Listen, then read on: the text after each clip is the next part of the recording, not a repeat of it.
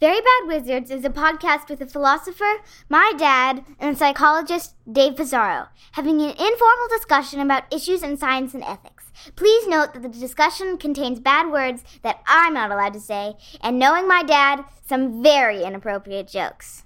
When justice is done, it is a joy to the righteous, but terror to evildoers. You quote the Bible like you actually believe in God. The great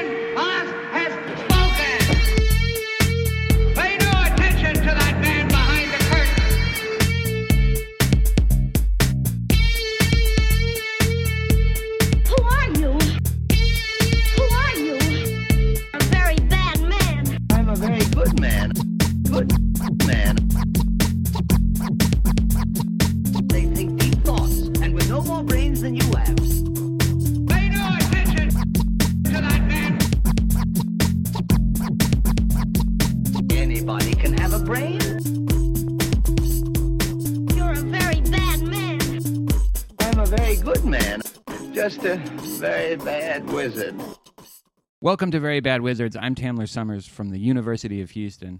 Dave, Scarlett Johansson had been cast to play Dante Tex Gill, a trans man, in the new movie Rub and Tug. Do you find the casting of Scarlett Johansson, a straight woman, as a trans man, to be problematic? I'm David Pizarro from Cornell University. You know, it's a really good question. Like, Is it? yeah, you know, the the this maybe started um, recently as a conversation piece when my daughter accused me that doing a certain kind of accent was in and of itself racist. So if I did a foreign accent and that foreign person had happened to be a different race, and so I was pushing her on this asking her whether you know a French accent was was being in some way prejudice, and her intuition was that it has to be sort of a, of a different race. So, if- in order for it to be racist, but So you know she's raising your, like black very guy kind of thing. it's like that's to her racist. I don't understand why. But when I do a Jewish mom, is that racist? Like, what if she's Ashkenazi? What is that? What is, what is you doing a French accent has to have to do with Scarlett Johansson? Okay, so here is here is where here is where I'm making the the connection. So, at what point is are you allowed to, as an actor, professional actor, allowed to portray something you're not? and so, presumably, it is it is not right for um, a white actor anymore to use blackface to portray a black character. Part of that is the history of this all, but part of it is certainly the um, the fact that there are plenty of black actors who are available, right, to do this. Um, and that's why I think that that um, part of the question uh, in the Scarlett Johansson casting is whether or not there was a trans man who was available to portray it, and whether or not um, they were being sort of slighted in the casting um, in favor of the big box office draw. But I, I'm of the opinion that anybody should be allowed to play anybody as long as they're good actors. So, So there's my answer. There's the things. long answer to a very short. couple of things. I have a couple reactions to your take, to your hot take. To my hot take. I don't know if it was a hot take. It sort of Peter. It started out like it was going to be hot, and then just like the Well, yeah, I could tell you were impatient, so I didn't continue my tirade. Well, I got thrown off when you said Scarlett Johansson. oh, is that is that wrong? Well, I've just never heard her referred to like that. Is it racist? It's a little racist, frankly. it's funny that you had the reaction. That's an interesting question because my reaction when I saw that there was a debate about this on Twitter was to quit Twitter for three days. Like I couldn't take Because you thought it was so obvious debate- that, that it would be wrong. no, I just couldn't believe like how much how people were worked up about it, and you know, so first there are the people who are slamming her being cast, and then there are the people who are upset that she's being slammed uh, for the casting. like Bari Weiss weighed in, you know, and the and it, just seemed like okay, this is why you can't be on the internet. Like this is you can't. Right. E- like just and the fact that I'm talking to you about it right now. Is, Yeah, I was gonna like, say, and yet here we are. Successful. like we- I can't, I can't shed it. I can't disconnect myself from it. So, but I guess if I had if, gun to my head, as there clearly is right now, if I had to give an opinion about it, like Scarlett Johansson is a huge movie star, and there's no trans actor that's a huge movie star right now. So Whose fault is that, Tamler? well, right. I anticipate that being the response to that point, but I mean, that's just the facts. Like, like if you're trying to sell a movie, like this movie, it had a budget and it and it, and it has uh, people that are trying to make money on it. And now, by the way, she's now no longer doing it because of the backlash. But I think something that you can't not take. No, but she doesn't have to be cast in that role. I no, but I like mean, that's probably the role that would draw her to it. She probably thought it could be like a Dustin Hoffman and Rain Man kind of deal where she could get an Oscar, you know. Instead, email Tamler about his comparison.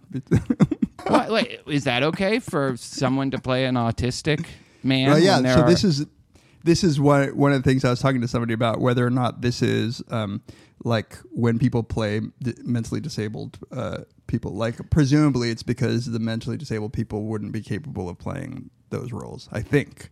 I yeah, I don't know. It's they're actors. Like that's what actors do. They play other people. Uh, Yeah, but what about like um, maybe you don't agree with this either, but like we we no longer hire just white people in in blackface or in Asian face, right? Like breakfast at Tiffany's with with uh, what's his name? uh, Mickey Rooney. playing the Mickey Rooney playing a Chinese man. I, I you know I'd never seen that movie. When I first saw it, I was like in my 30s, and I was like, "Whoa, what the fuck? How is this?" I, I, I actually so uh, while I'm morally opposed to that performance, I strongly urge our listeners to, if they can, watch it because it is one of the funniest things you'll ever see in your entire life.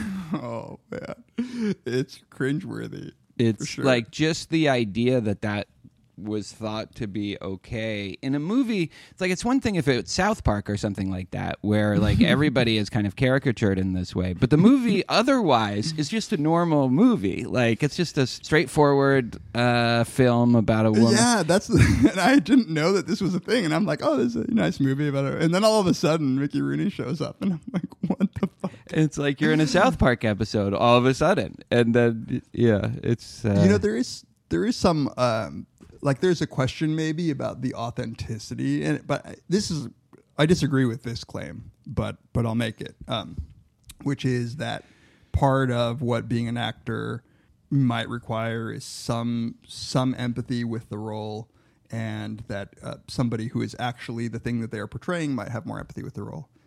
I don't I don't think that's the case, but let me give you an example of how it was hilariously not the case. When I was a kid, I used to watch those Johnny Weissmuller um, Tarzan movies, like the black and white ones. yeah.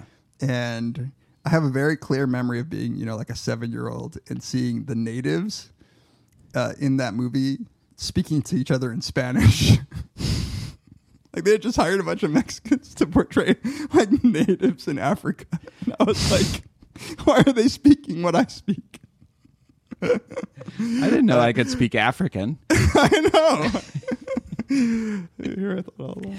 Um, but, you you but- go like you go up to like some like like Nigerian guy and you start speaking Spanish to him, just expecting Like, how him dare to you tot- not speak African back to me? but but I I think good acting is good acting. I mean, I can see why trans actors would get pissed at being you know they- Yeah. maybe this could have been my break. Totally. Um, yeah. Now it still can. yeah. Um, I, I I just found it at like you know I it's fine that the controversy was happening. I what I didn't like was that I was I knew about it. I I I totally agree with you on this one. I will reserve the right for black male comedians to portray uh, old white Jews, uh, old black women. Uh, I, I feel like a, a black male comedian is the most versatile acting role. Well, I mean, like Eddie Murphy as like the old Jewish guy. Is, Yeah. like, that's about as good as anybody can It's do as it. good as it gets. Uh, Eddie Murphy in the old Saturday Night Live skit is a white man who is Right. who who puts on white face to live in the world and doesn't realize how easy it is. All right. Uh, today, couple things. In the second segment, the main segment, we're going to begin what is at least a two episode series on uh, short stories of Jorge Luis Borges. Did I say that right? You did as, as well as you could. as well as a man of my skin color can say it. We'll be talking about his story, A Tower of, it's not the Tower of Babel, the Library of Babel. We'll be talking about that incredible story, which I've reread a couple days ago and have pretty much thought about nothing else since. Then the following episode, or at least uh, in an upcoming episode, we'll talk about the story of the Garden of Forking Paths. And then who knows? This could be like a rich mine that we, we can could naggle him. yeah, we could naggle him. Exactly. uh, first, though, you brought my attention to a new study. Was it? Yeah, yeah, it was an actual study.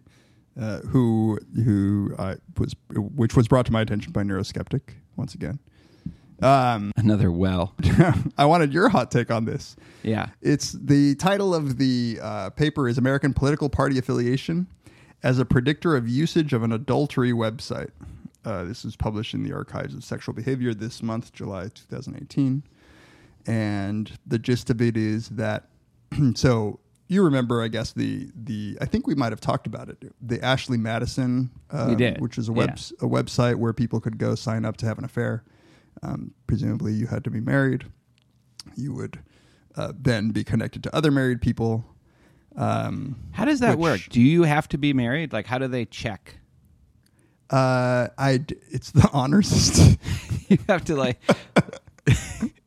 Like do you, you don't have like do you have to send like a copy Upload of your, your marriage, marriage license, certificate? yeah. I believe that it was uh, purely purely on the honor system, and um, and I think that that there was social pressure to both for both parties to be married because then it was mutually assured destruction. exactly right. um, and and so a while ago, uh, Ashley the Ashley Madison database leaked and was released to everybody. So now, even you, dear listener, if you wanted to, could go and actually search the database. I think it's fairly easy to find and and probably fairly easy to search at this point. Um, There was a couple au- politicians that went down because of this. yeah, there's actually some academics who in that database, whose names shall not be mentioned here. Um, present company excluded. President company excluded because I'm not married, so why would I go? You couldn't. exactly. So what they did was so taking registration in the Ash, on the Ashley Madison website is some sort of proxy for adultery. Um, but I actually, when we can talk about this, I don't even think you need to take it as a proxy of anything other than signing up for, for Ashley Ashley, Madison. Madison. Yeah. um, they wanted to look at whether or not there was a difference in the registered uh, political party in the U.S. Um, and your likelihood to to use Ashley Madison. So they just took a look at voting records, given the the publicly available voting records and the now publicly available Ashley Madison database, and they found that libertarians and Republicans were most likely to have registered for Ashley Madison, and Green Party, um, no, Democrats were least likely.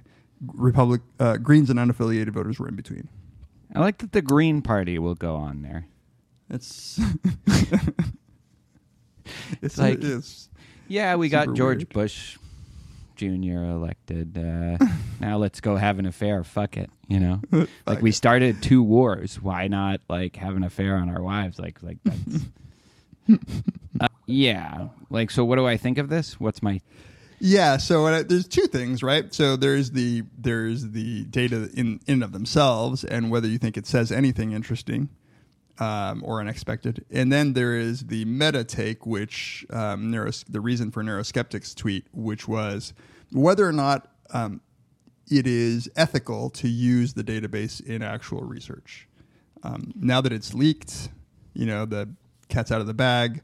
Is was it okay for Arfer and Jones, were the authors, to have to have actually used it?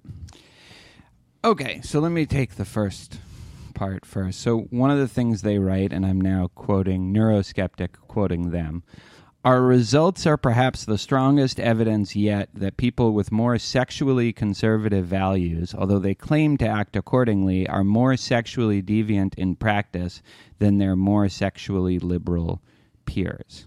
So, I, I think that that's like a, a ridiculous claim to make based on on these data about Ashley Madison.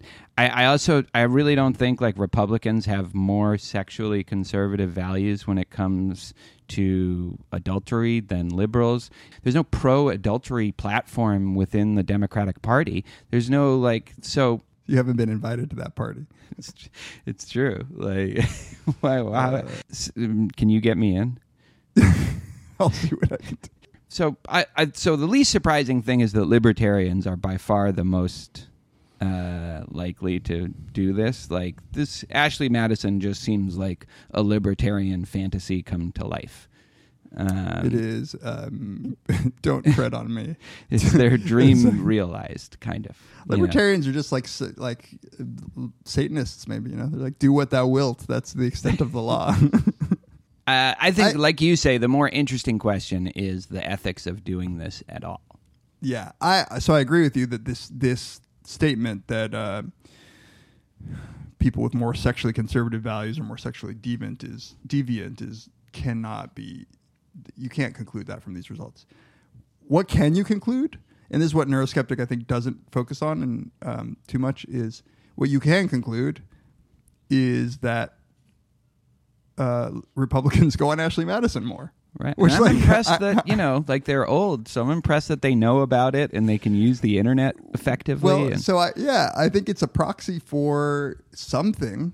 And that proxy of like going on to a you know, I mean, this is consistent with the the I guess the data that religious states look at porn more often. yeah. Um, so I, I don't think it needs to be a proxy for actual adultery to be a sign of something, your willingness or your motivation to go out of your way to try to like get some strange if you're married.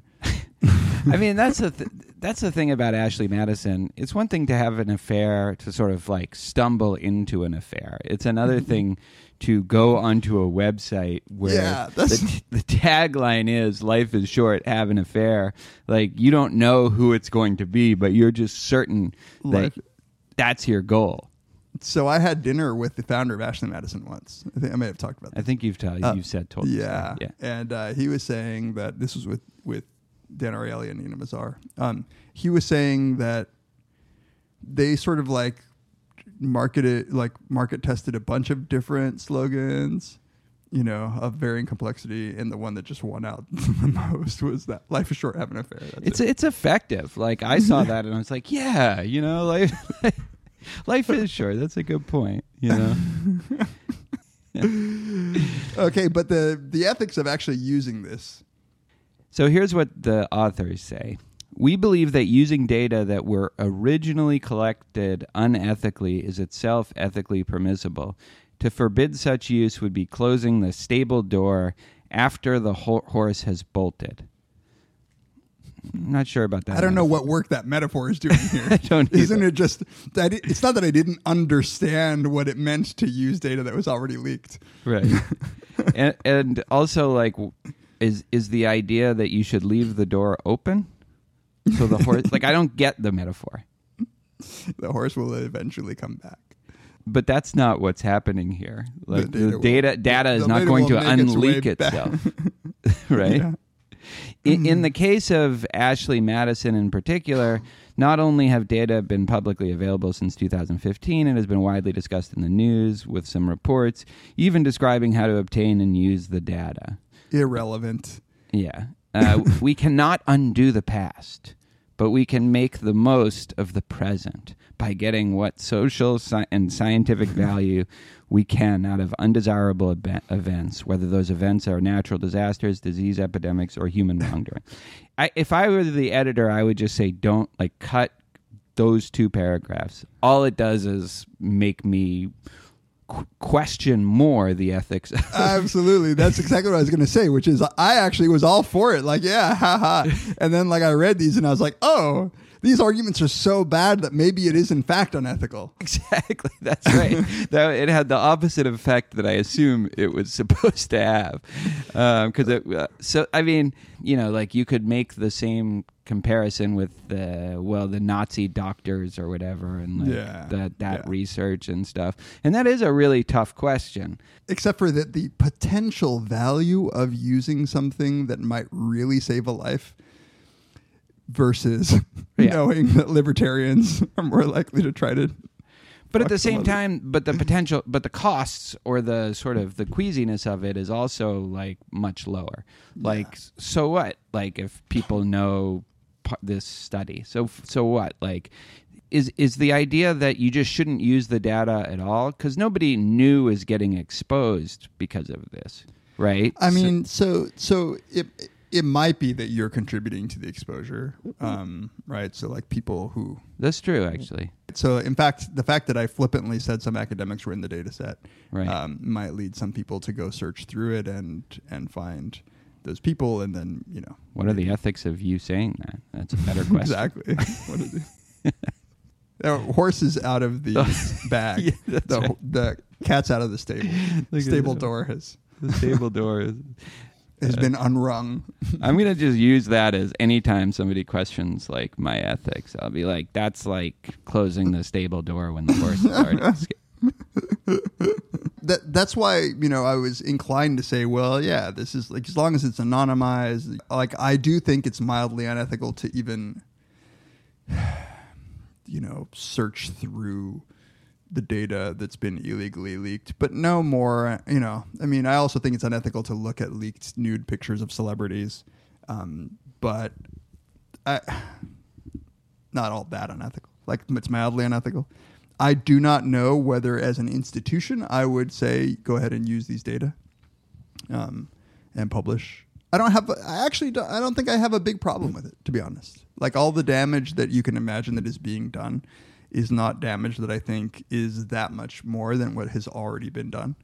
Um, Certainly, any p- of the problems with them doing it would also apply to us talking about it. yeah, yeah. because But I only. I, but I only arrived at that conclusion after we talked about it. right, we just shouldn't release the episode then. exactly. it would be wrong. I suppose that some people could be really upset by this if they went on Ashley Madison. I think I, I just assume that when I put my name and email into a database and it that it has a pretty good chance of making its way into somebody's hands. If it gets um, leaked, yeah, I, I kind of feel like it's on you to some extent. Yeah. Would you want to know, like, if I said here is a list, it's very easy to look at houston.edu as a Yeah. search term in the Excel spreadsheet. Mhm. Um, do you think it would be unethical for you to look and see if anybody in your department's in it? is in it? Uh, that's a great question. Because I was just thinking, like, I'd be interested. You just want to know who's down. Uh, yeah, I mean, it's not. I don't know. It's it's non-virtuous. I would say that. I don't know if Yeah. it's like Yeah, yeah, yeah, I'm willing to say like. I shouldn't be doing that. That's right. um, That's right. I I believe in privacy. I believe that I wouldn't want to pour through this data set in order to test hypotheses. I don't think that the value of it is worth my staining myself and like being tempted to look at my friends. I never looked at the data set. I Um, didn't. I know that I could. I I wouldn't want to know if you Tamler were on it. Like I don't think I would want to know. Well, good. So just make sure you just keep off it. Just then. stay away. just don't check. No, Um, like I didn't. I didn't even really know about it, uh, other than it was like a pop up. But I didn't know that's what it was. It was like a pop up on porn. You didn't know what Ashley Madison itself was. Yeah. Before Uh. that big leak, like I knew it was this annoying pop up, but Yeah. I didn't know like exactly what it was, or like I thought it was like a kind of a version of Tinder or something like that. But that a I remember actually did. when I went to dinner and the guy at the very beginning we were talking about that slogan and Dan Ariely goes to me, um, "Have you heard uh, this slogan?" I said, "Yeah," and he goes, "How do you know, David?" like as if he were tricking me into admitting something. And I was like, because I watch porn and they pre roll their ads. I was like, you're not going to make me feel shame in admitting. I also think the value of this study is virtually nil. Yeah. No, you know what it is? It's a um, it's a haha Republicans study. It is. It's a clickbait. I wonder. I wonder if it had been. I don't know the authors, and I, I, I would assume that the answer would be yes. But I, I do wonder a little bit if the answer had been that Democrats were the most likely. They probably would have published it, but I wonder if it would have gotten published or gotten the attention. All right. When we come back, we will talk about the Library of Babel by Borges.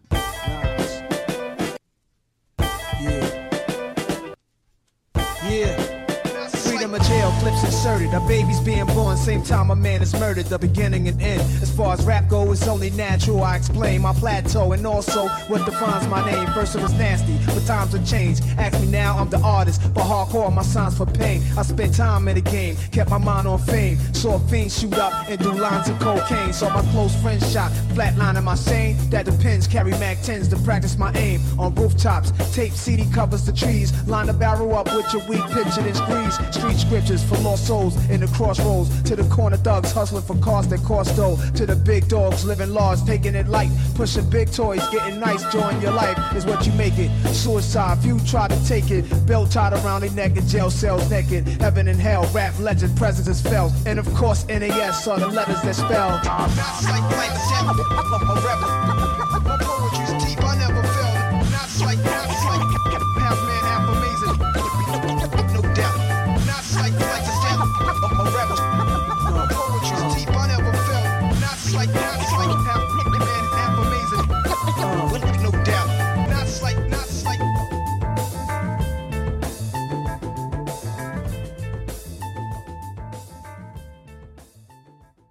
Welcome back to Very Bad Wizards. Uh, at this time, we'd like to set aside a couple of minutes to thank all of our supporters, um, all of you people who uh, contact us, talk to us, um, write to us, uh, and support us in other ways. We really, really appreciate it. Yeah, I'm, I mean, I've been traveling. I haven't been able to keep up with all the emails um, lately. Uh, Clearly. we do try to read them all, right? I read them all. You read them all. I try to read. It's trying to read them all. I do read them all eventually. Uh, thank you, thank you very much. We love our community. We love the discussions that you guys raise. We love your ideas for episodes, um, and we really appreciate it. If you do want to get in touch with us, you can email us verybadwizards at gmail.com. You can also uh, tweet to us at Tamler, at Peez, or at Very Bad Wizards.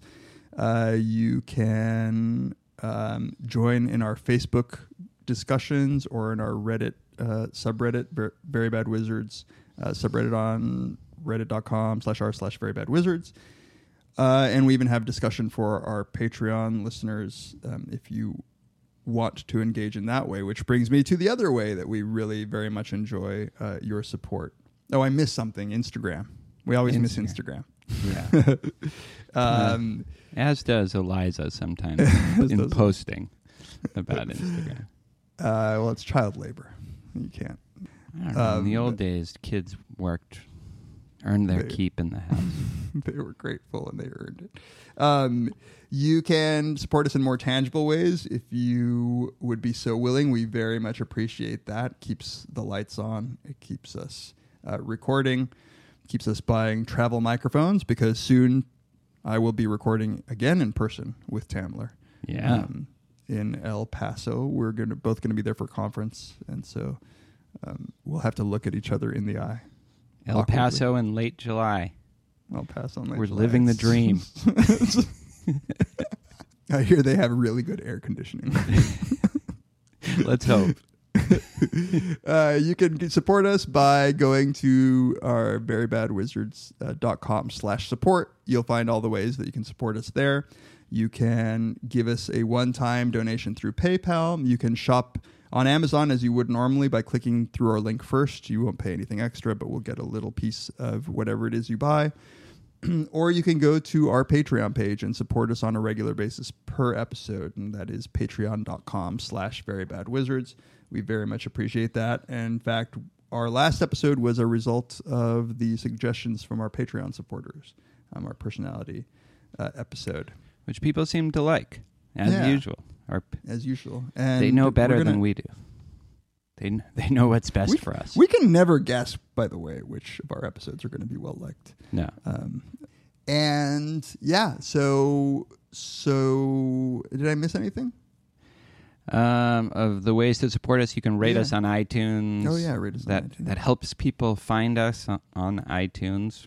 For those people who still use iTunes, you know, Tell spread the friend. word. We we love we love interacting with you. Like this summer, I think has been fairly busy and crazy for both of us. So we haven't been as responsive as we sometimes are. But like I I at least read um, all the emails that you send us, and I really appreciate them, them that. Uh, okay, so uh, thank you. This episode and the subsequent ones that we do on Borges was actually uh, a result of one of the interactions and me uh, seeking out these interactions because someone on Reddit suggested, and is- it's the user u slash would be something mentioned that we should do an episode on some stories by Jorge Luis Borges. Um, and as soon as I read that, I thought that was a great idea. Pitched it to Dave. I mean, so Borges is an Argentinian where I knew I wouldn't have trouble persuading Absolutely. you. Yeah. Um, and, and just just like one of my favorites. Um, so, I mean, He's like the Messi. He's like the Lionel Messi of Argentinian writers, right? Like he's definitely our biggest export. uh, Yeah, in no, we don't of- like I don't know if I know the names of any others. I don't even. uh, yeah, I discovered I discovered Borges when I was. I think it wasn't until I was in early college and or maybe mid college somewhere, and I was so angry that I hadn't heard of him. So this is here's an Argentine author, Argentinian author, and he talks about shit that just fascinates me that I love, and um, I, you know, there's there are reasons. My mom was raised in Argentina, um, uh, and she was raised in a very religious upbringing. They didn't read a lot of fiction, um, but I said, "Mom, do you know this guy, this guy Borges?" And she and she says, "Yeah, I met him once." And I was like, "Oh, fuck you! like, why haven't you told me this before?" Uh, when she was uh, when she was in um, her first year in, in university, as they say. what year was this? Uh, this must have been in the early '60s uh, when when my mom was just starting college. Um, yeah, so or mid '60s, I guess. My mom was born in '43. Yeah, so all of this I discovered as as I was becoming a huge fan. Um, but that's certainly not necessary to be to be able to appreciate. Turns out. That's out, the sign of a great writer that your mom doesn't have to have met him. Well, honestly, for a second I was like, "Is there any chance that he's my real father?" Please God. Turns out, what timing is about twenty years. About 15. yeah, that's right. Wow. I love my father, for the record. So That's yeah. a really good like poll question. Like who would you want to be your real father? Like if you is there someone out there that you I would- wouldn't be me. You know, if Borges would would was my real father, maybe I wouldn't love Borges. You never know. Right, because he would because you're disconnected with him and like That would care. be a very pyrrhic victory. You'd be like, but you would be like one of those rappers that can't believe that their dads don't like reach out to them. Ju- until they get money. And, um, yeah, so let me set up the stories. Uh, let me just read the opening and then just set up what it is the lib- the Library of Babel, and then we can talk about it. I would say though, you have to read it. Like, Yeah, f- you- this and it's, it's available. very short. I mean, it's Yeah. dense, but it's very short. Yeah, a lot of and and that's true of pretty much all of his stories. That so here's how it starts: the universe, which others call the library, is composed of an indefinite, perhaps infinite number of hexagonal, Is it In- hexagonal or hexagonal? Uh, I actually don't know. an infinite number of hexag. That sounds better. an infinite number of hexagonal galleries. In the center of each gallery is a ventilation shaft bounded by a low railing. From any hexagon, one can see the floors above and below, one after another, endlessly. The arrangement of the galleries is always the same 20 bookshelves, five to each side, line four of the hexagon's six sides. The height of the bookshelves, floor to ceiling, is hardly, hardly greater than the height of a normal librarian. One of the hexagon's free sides open into a narrow sort of vestibule, which in turn opens into another gallery identical to the first, identical in fact to all. To the left and right of the vestibule are two tiny compartments. One is for sleeping upright, the other for satisfying one's physical necessities. Through this space, too, there passes a spiral staircase which winds upward and downward into the remotest distance.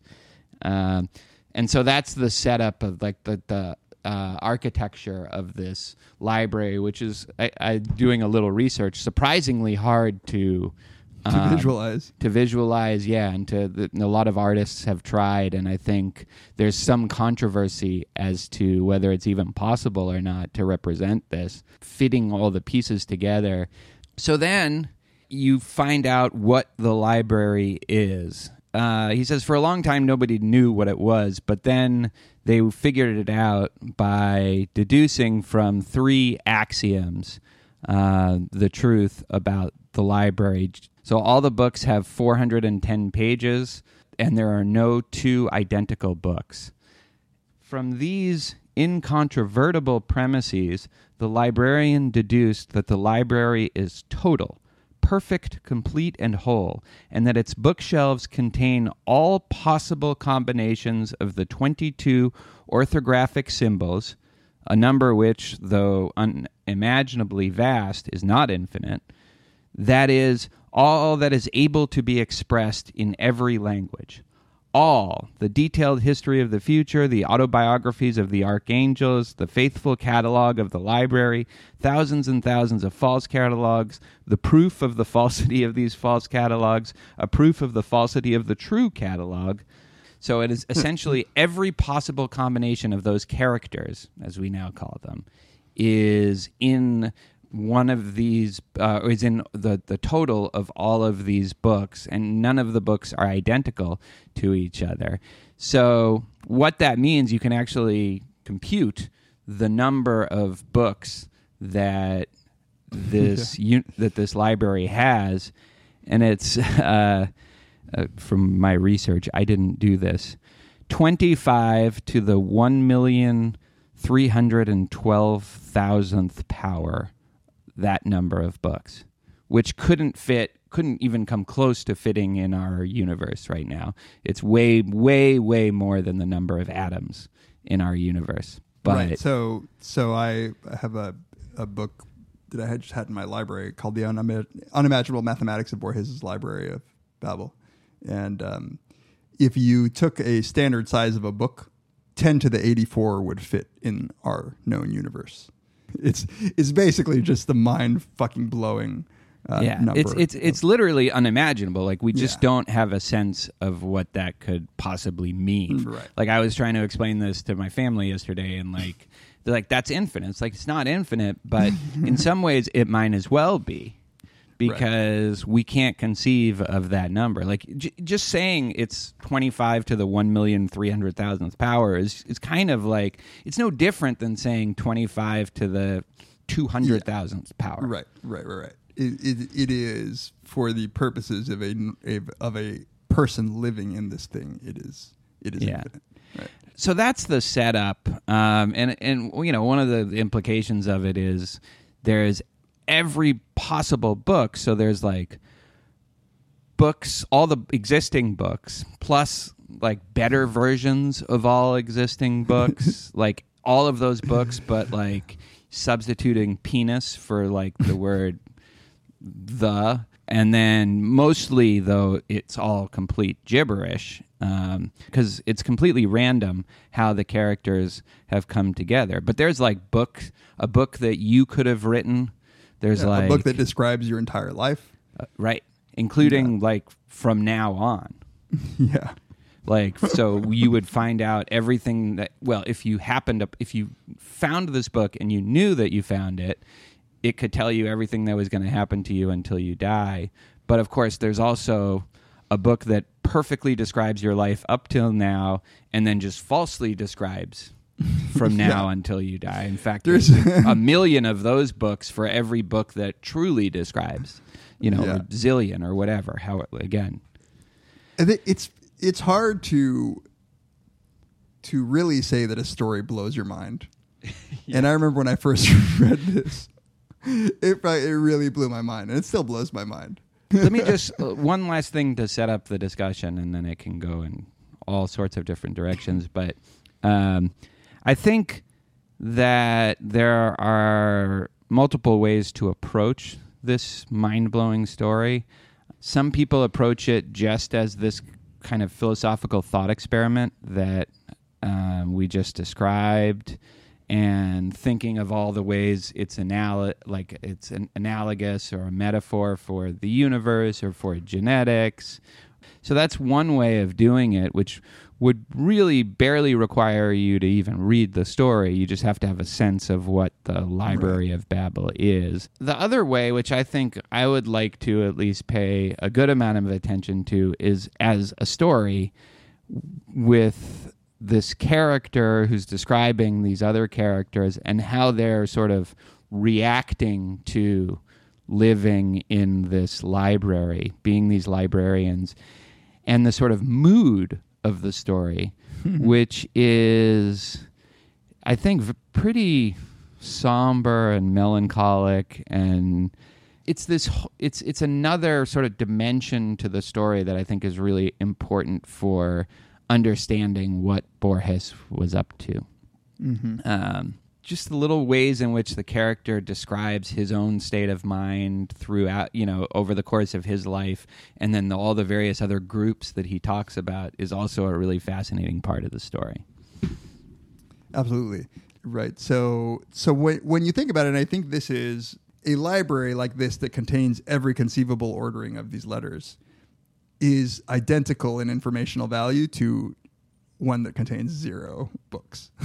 like it is it is literally it becomes meaningless to uh, to try to find any informational value in these books given that each and every one of them and every permutate right there is Well, right. I mean, you could spend your whole life, uh, and this would almost certainly be the case, probabilistically.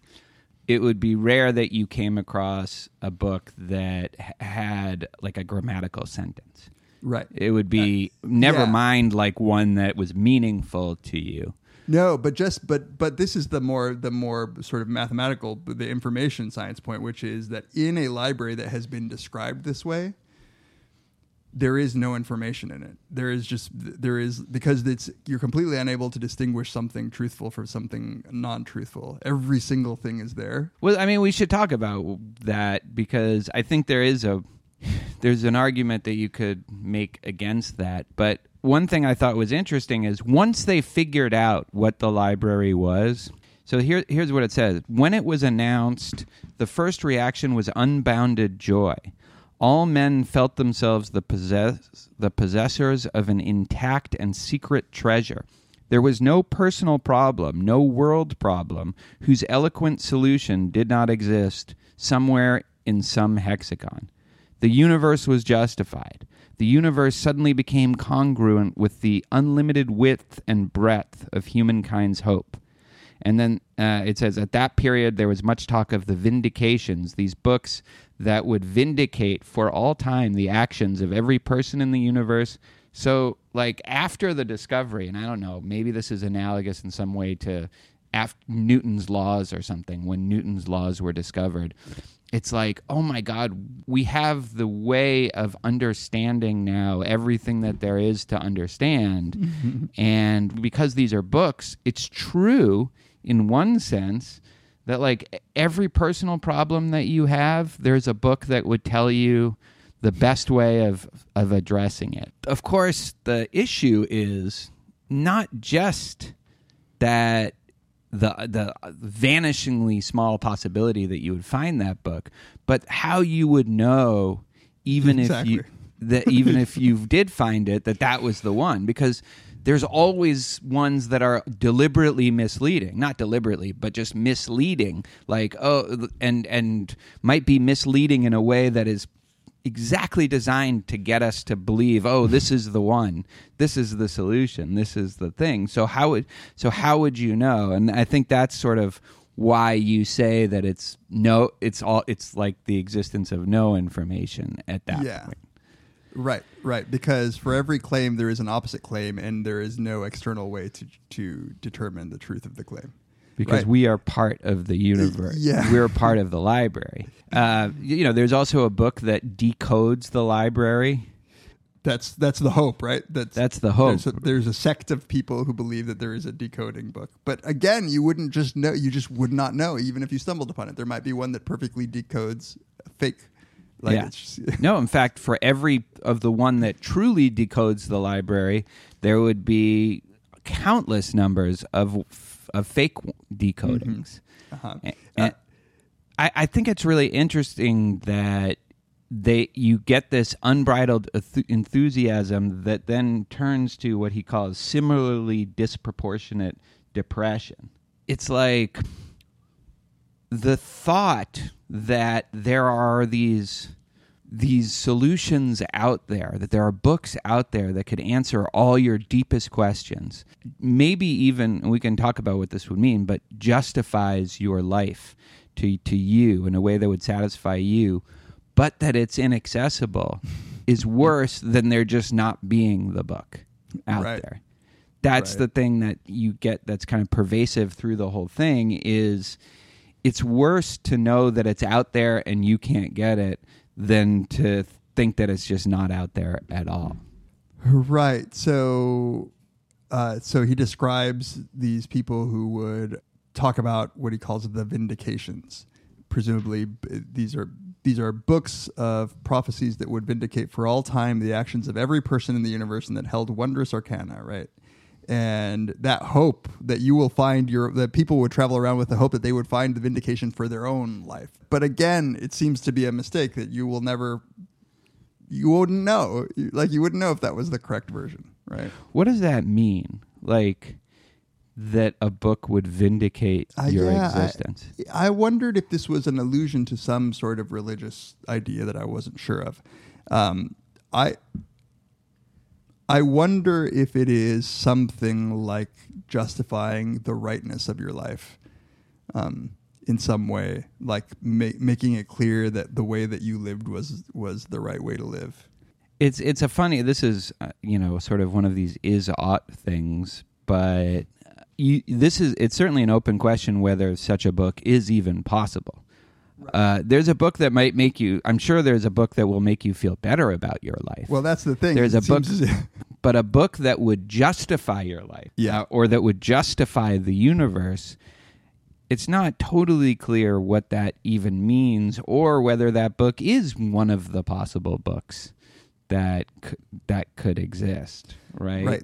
and that's something Borges this is what I love about this story he doesn't really he kind of drops it in there because this is clearly something the librarian hasn't thought of that question he's he hasn't asked what that would mean this question of justification I- i think he takes it for granted that it exists but that we just can't get it you might there might be a hope that you will know it when you see it.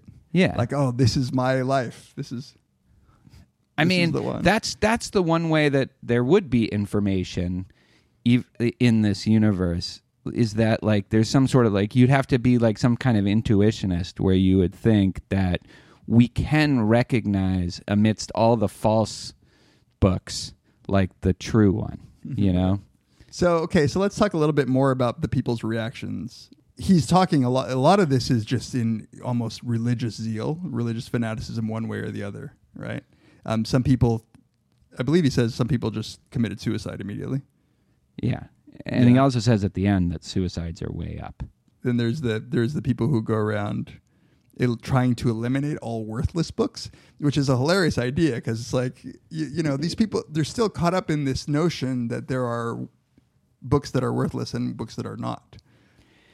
Yeah. So the no, the idea is to make the problem more manageable by just getting rid of all the books that are nonsense and that just don't have value. But then those those people are now looked upon uh, with extreme disfavor, um, and their name is cursed because they've destroyed millions of books.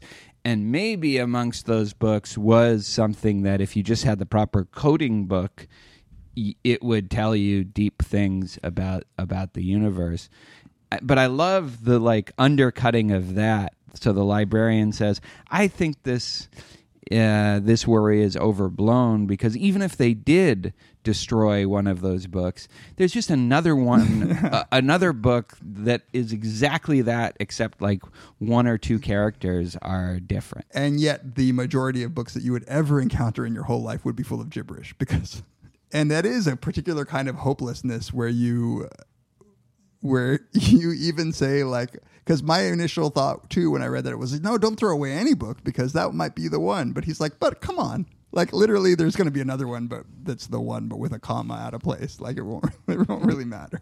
And then, uh, so there are these people, a blasphemous sect, he says, that propose that all searches for meaningful books be discontinued and that all men shuffle letters and symbols until those canonical books, through some improbable stroke of chance, had been constructed.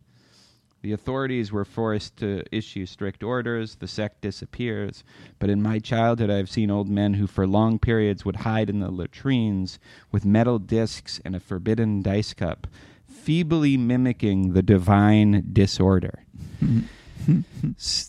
So this is kind of interesting. It's like, okay, we are going to try to recreate this library at least we'll be the ones. We decide. We're the ones that are in charge of the disorder not this bewildering universe that we find ourselves in. And like that's some sort of comfort to this blasphemous sect. Right right. Um, and wh- and why is it blasphemous? Like why why do they get I mean, there's. A, there's this interesting right. Like Borges could have made this about scientists who try to find the order in the chaos or something like that. He doesn't. This is very much um, in whatever allegory he's trying to tell. It's important that this be a mystical thing, and that the things that's that emerged around this knowledge that the universe was was all these books made of these same 25 th- that this is a religious reaction he doesn't aside from the math that he starts out with it is about about the hum if these are humans uh, their response to finding themselves uh, in this universe in a in a very cos- cosmic religious wrestling with the gods kind of way. Um, and I, I have a feeling that it has to be that way. Um, you know, he doesn't mention anybody trying to do the math to figure these things out. I mean, he just sort of puts it out there that the guy figured out, the one librarian figured out the true nature of the. who's a philosopher Yeah, who is a philosopher, right? Um, as if.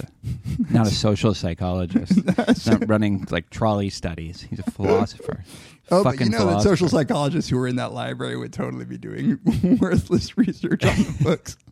what if I prime you with 22?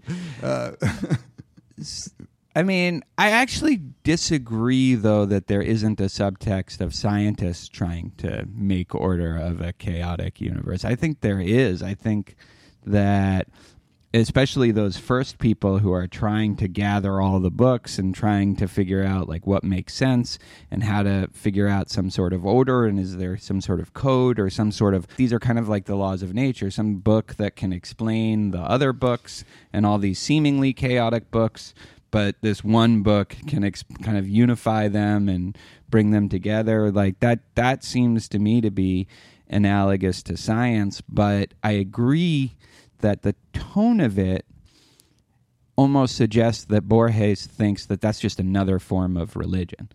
Yeah. Uh, given the way the universe is, it's another, you know, not necessarily more feeble, but another feeble attempt to try to bring order to something that, uh, the, where order cannot be brought to it because we're just not capable of understanding it. I think the sense of hopelessness that is pervasive, even when he's describing the people who had hope, there is a sense of hopelessness that pervades the story. He does seem to both want the library to be infinite and like sort of yearn for it to be infinite, yet is aware that there are a finite number of books Right. and so he wants the library itself to go on forever, but there to be a finite number of books. Wh- why do you think that? I don't know. I mean, so so he's clearly. I was actually thinking about why why Borges made this such a bounded like he could have said I'm describing a library where the books vary in length, you know, and like make it truly like some some version of infinity, but he didn't. The number of books is not infinite, but then he says I will be bold enough to suggest the solution to the ancient problem. The library is unlimited but periodic. If an eternal traveler should journey in any direction, he would find after untold centuries that the same volumes are repeated in the same disorder, which repeated becomes order, the order. My solitude is cheered by that elegant hope. And I can't find the hope in that. I don't understand what he's saying, to be honest. Like, I don't know if it's a cynical take that Borges is saying of this author that he is almost sort of in a in a classical existentialist turn. There is no meaning, therefore let me create my meaning. And the way that I'm creating my meaning is the hope that that order will come from my boundless from the boundless travels of humanity. Um, that But- elegant hope, I just don't get. Right. He, it doesn't seem to be that because he also says when he's talking about there's this sort of legend of this man who has happened to be in the library where there was the book that explains everything like and that is the decoder for all the other books and that person now wanders the library like knowing what he's looking for and being able to put all the pieces together and he says uh, the author. I don't have the passage here, but something like, "I know that I will never like.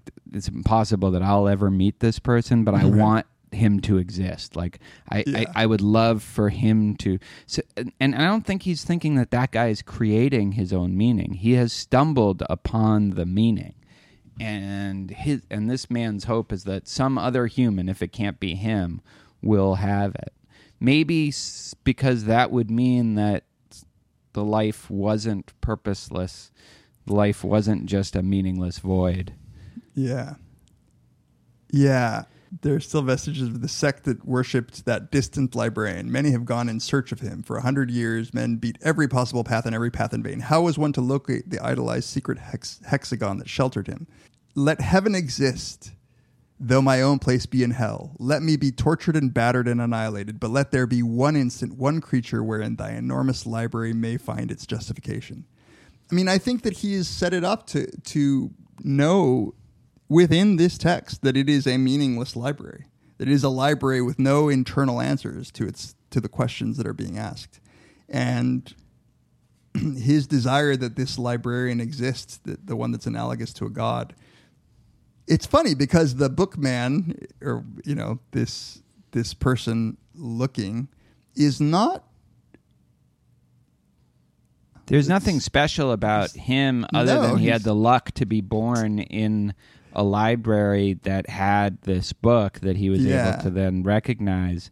But there's nothing otherwise special about him. But I still don't know, again, going back to our earlier question, is that even possible that such a book exists? And if there's not, then there's no book man if there's no book that can. and there's no book, can- and th- there is no way that that book man there there are probably a, uh, you know some very large number of people who think that they saw that book, right? And there's Right. no good way to distinguish that. But No, the- I'm sure there's yeah. In the same way that there are a lot of people who think they've discerned the true meaning of the universe, the true religion, the true you know. Right. And, And this is the- why I say that like within the text Borges has set it up knowingly to be a universe in which the the understanding of the truth is impossible, at least the truth as as written about within the books. Um, yet he is embracing this desire to believe that somebody has seen that one true book.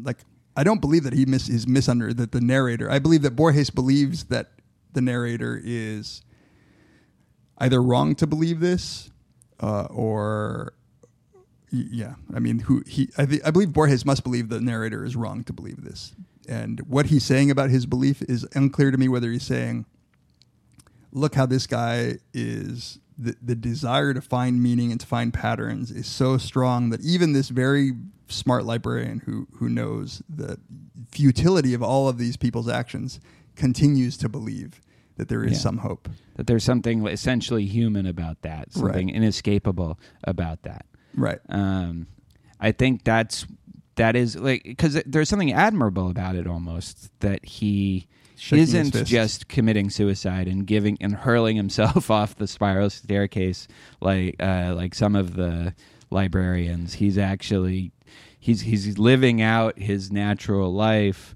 but the thing that allows him to do that is this hope. It seems like so.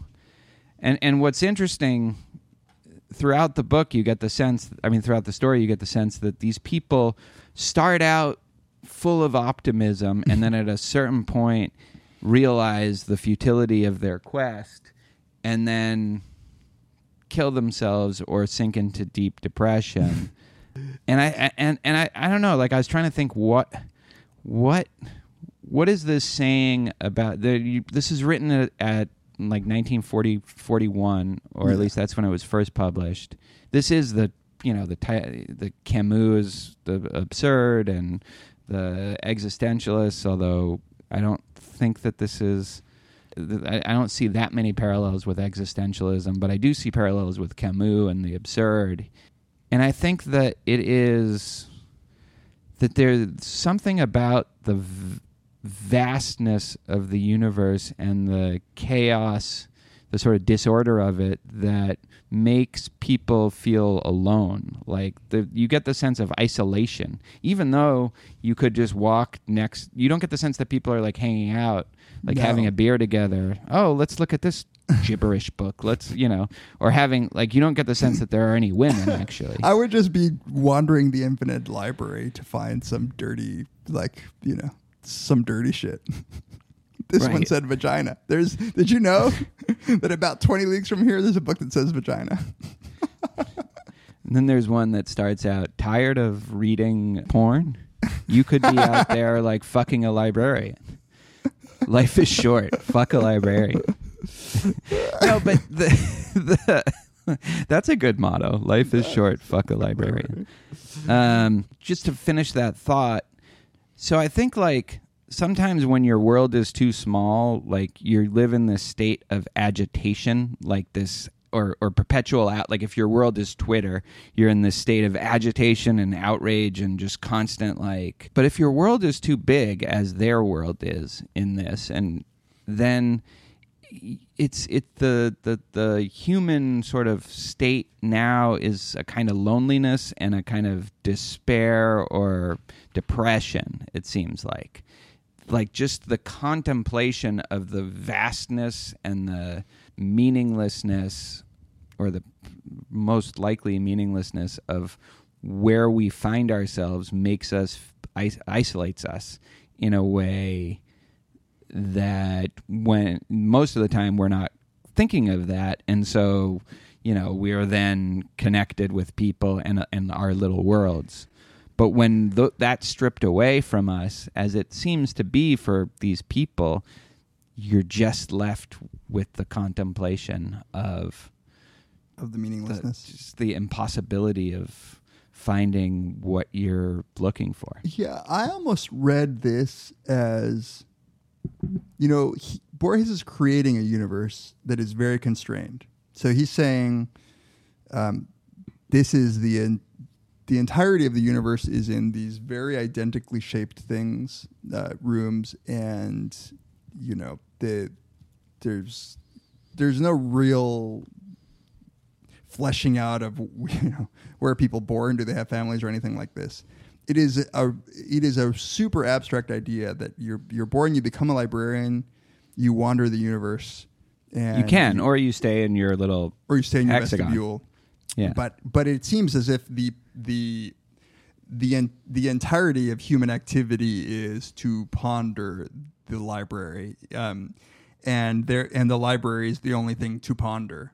Um, and it's it's seems as if Borges might be saying in this universe where that is all that is left to do that is the only thing that one has to do you can either travel and look at all the books or you can stay and look at these books or or whatever um, that um, when when the universe found out that this was probably meaningless uh, this is how some people reacted but the right thing maybe for him to do is just to continue keeping hope and continue looking through books And that's that. That is because that's the only thing to do. So you could despair and you could throw yourself off of one of the staircases, but just just continue if it, if you need hope to continue looking through your books because that is what humans do in this universe. Then hold on to that hope. But um, uh, so in this constrained universe, that's the only activity that you can do when it's you know this is a crueler universe than ours because as we d- discussed at length in our in our podcast on meaning on the Nagel essay, we can find meaning in local local achieving of goals, right? I want to do this and I do it. I you know, I find my uh, interaction with my friends and my family members to be filling my heart with love and I don't that doesn't need an external justification the whole point of this universe is that they're lost in this you know the, all they have is those books And why is that? So this is good. Like this is sort of what I wanted to like why that Yeah. it's it's totally true what you say that there just isn't anything besides pondering the implications of the library, trying to address the Yeah. vastness of it. Like it's never described that people like eat or what they Right. just like get oh yeah there's a brief gather. mention of like having to you know having to take care of your physical needs take a dump, take a like jerk off, whatever. Like there's there's just no sense that that's even uh, a possibility. And why is that? Because in life, that is a possibility. In fact, it's how we live ninety nine point nine percent of our lives. right So, he's- I, yeah, I. I, I, here's one hypothesis about what the difference is between them and us. Th- they know that there are books out there that could tell them whatever they're doing, they could do it better in this specific way. Or, you know, like there's a relationship that they might be in. There's a book out there somewhere that could tell them like uh, you shouldn't be with this person. You should be with that person, or that, or There's a book that will say you were right that one time, and like I find it, I can finally go and show Tamler. I was right that one time. well, that was my first thought. There's a book that could convince you that Straw Dogs was a great movie. There's a book like. And, and just the knowledge that they're out there makes you not be able to think about anything else. Right. Like, Right. it- whereas you know, it's a little known fact, by the way, that Jordan Peterson's book is a bestseller over there too. in, in there. Yeah, no, I know. It's a bestseller everywhere. Uh, Eddy Nahmias uh, discovered him. He he emailed me uh, a program of SPP in 2005. He had Jordan Peterson on the program. Oh, Uh, he was organizing a session. Like he discovered him. Like like he's like like someone who like discovered Jay Z when he was just selling crack and rapping on street corners. uh, Jay Z's more eloquent. Um, Uh-oh. sorry. Direct your emails to pizarro at gmail.com. Uh, um, yeah, I, I was wondering if, because on the one hand, you can say this is an allegory for our world, our universe. On the other hand, okay, here's the three possibilities that I that, that I can think of. One, this is an allegory for our universe, our search for meaning. This is in some way meant to describe the way that our universe is and that our existence is. Um, here's possibility two Borges loves games of math and infinity. He loves Yeah. games of religion. He loves games of mysticism. This is a fucking cool story, right? And and I don't think that would take away from it. It's just like a mind blowing story. And It's he a mind fuck. It's like it's a mind Westworld. fuck, right? or how I imagine West. How you imagine Westworld? uh, this season was a mind fuck, but it was a little boring mind. Um, and the third is that this is a description of an aspect of people in our world. That this is that it might be that these people are meant to describe the way in which some people become obsessed with with Yeah. certain aspects of existence. Um, and so, even though in the story these people have, it's not as if they're not going to parties or ignoring their family.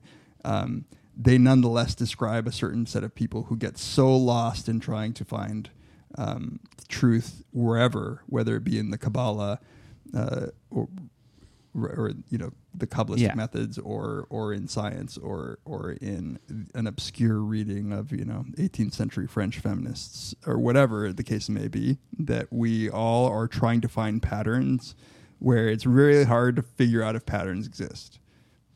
and, and maybe imp- and probably impossible probably because impossible. we have no way of identifying whether we found a pattern or whether we found one of the billions of false patterns that or misleading patterns. Yeah. I, I think that's a great way of putting it. That this is and how this is a description of how certain people react to the fundamental facts of the human experience Right. living in this universe that we don't understand. We can sometimes trick ourselves into thinking that we understand it. We can spend our entire lives searching. I mean, Borges himself, I was doing a little reading into his biography. He didn't marry until very late in life. And there's a suggestion, I think this is Wikipedia, so don't quote me on this, that he married because he was going blind and his mother wanted somebody to take care of him. uh, you know, it doesn't seem like, you know, the uh, his his stories don't aren't really about love affairs and families No. and various things like that. They're just not like there's I can't think of a single story that where that is a part a big part of them. They are more these existential or whatever kinds of uh, puzzles about existence and our place in it. You know, so maybe Borges himself is can identify with this librarian. Well, you know, he became the national librarian of, of Argentina toward the end of his life, with the ultimate irony being that he had already gone blind. Like, so he was the blind, he was himself a blind librarian. and he was a librarian. I read this before he he wrote this, um, and probably where he got this idea. And then when the Perones came to power, because he had been against them, they fired him from. They they took him out of that position and made him uh, be a poultry me- inspector. And he never Then he ended up in them. Switzerland, I think. I, I, I think that's right. Like I think this that's a that's a really good way of understanding this. That it's a description of some people's reaction, and I don't know many people like this, but I wouldn't know them because they're solitary and you know. yeah, uh, you know, I mean, he, he did seem obsessed with people who were obsessed, Yeah. um, and and his his sort of discussion of the mystics and their you know and their their desire to figure out the ultimate truths of the universe in in these dice games or whatever um, really does does seem to be thematic in him. that could be like Borges himself. Like he's not he's not discovering it now, he's creating it. You know, like he's not searching for it. He's just at least he's he's playing a role. He has some agency in I mean, even in the way we're talking about it, right? We are searching for patterns, trying Yeah, I know.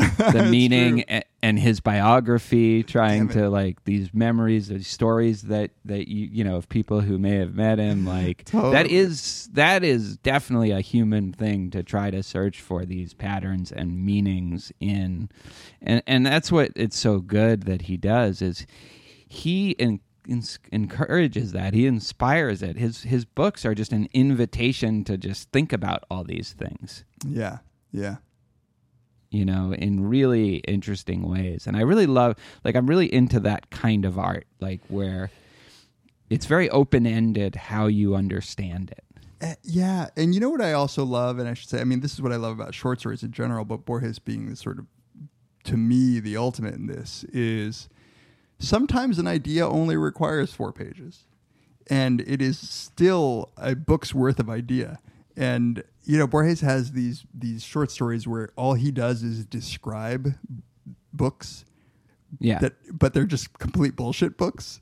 And I think at some point I read an interview, I don't know where I read it, but that he was like, you know, sometimes I'm like, yeah, I could write a whole novel, but why when I can describe the novel that someone else wrote in one paragraph and get, like, get you all the all of the things that I think would be interesting about it. Have you read the Book of Sand recently? His No. story.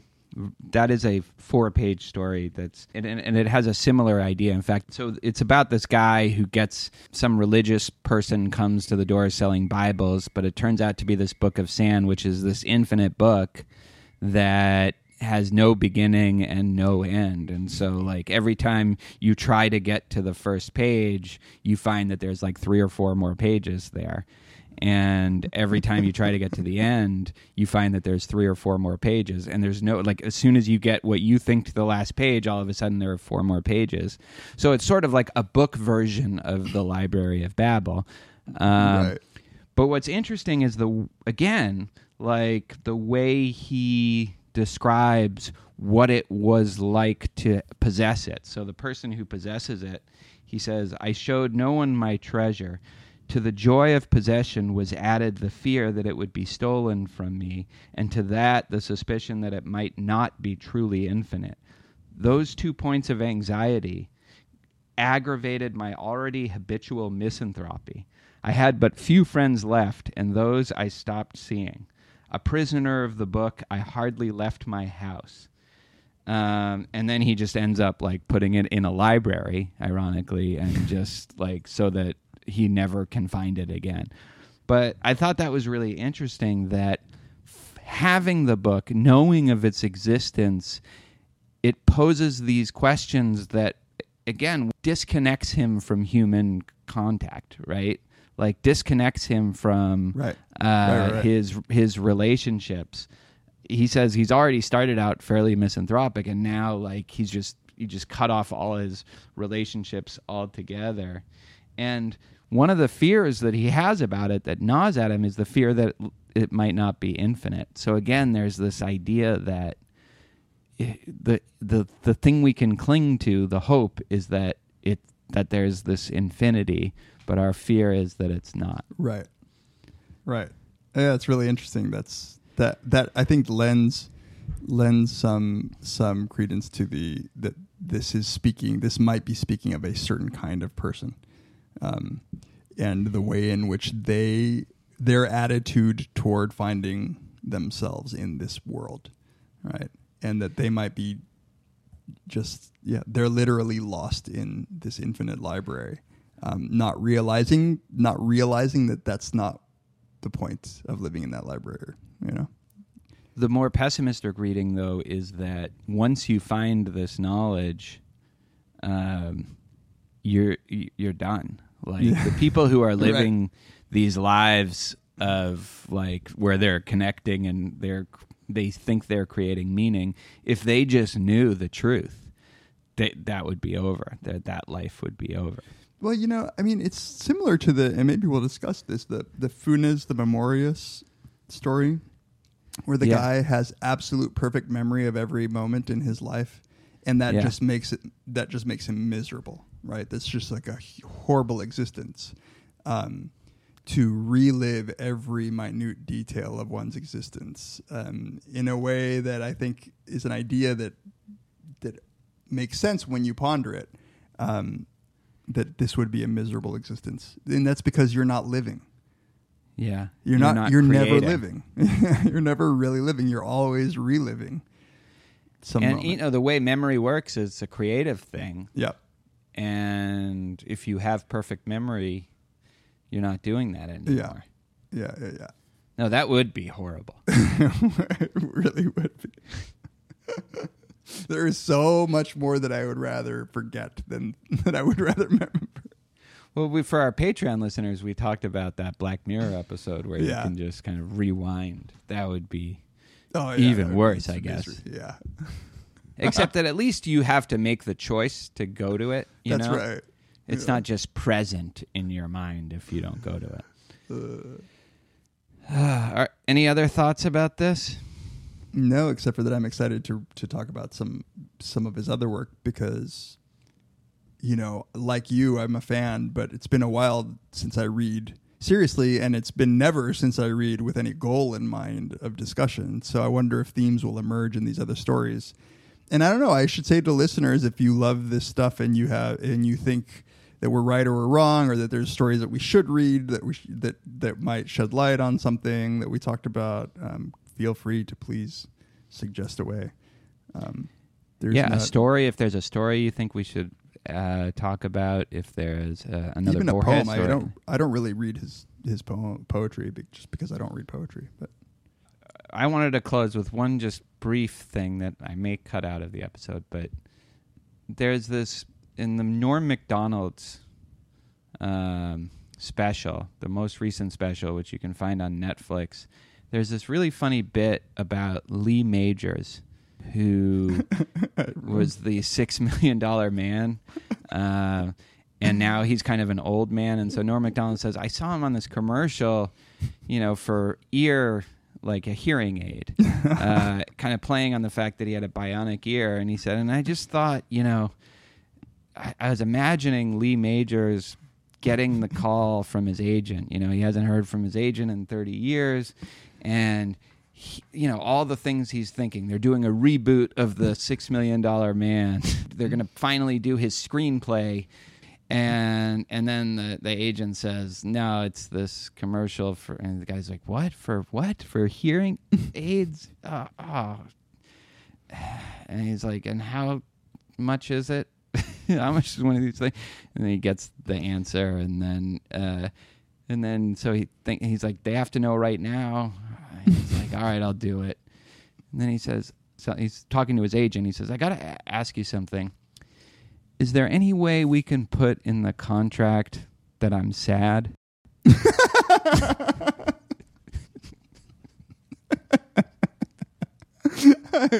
I love it I love there's something about that sort of that that reminds like that that mood right there like reminds me of this sto- story or that I thought of that bit after Yeah. I'd read the story because it's this idea that you had this thing out there that you thought was going to happen and then it's this you're going to do it but you want it you- like yeah, recorded it's better than that you're not. sad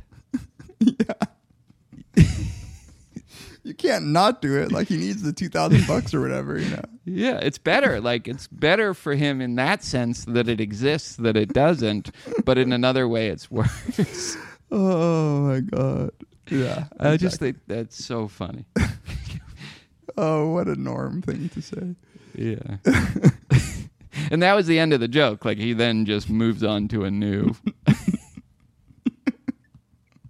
All right. Well, God, we've been talking for a long time. Not surprising, but um, and I don't think we've done it justice. But no you Uh, can't. you know, eventually it will be the case that whatever can be said in two hours, we, we will have said. There is a book that has a transcript of this episode if it had been good. If anybody finds it, please let us know and we'll re record. All right. Well, uh, next time we'll talk about Garden of the Forking Paths. Make sure you read that. And because that's a very different kind of story. So Yeah. we'll have a lot of different ways of approaching that. Join us next time on Very Bad Wizards.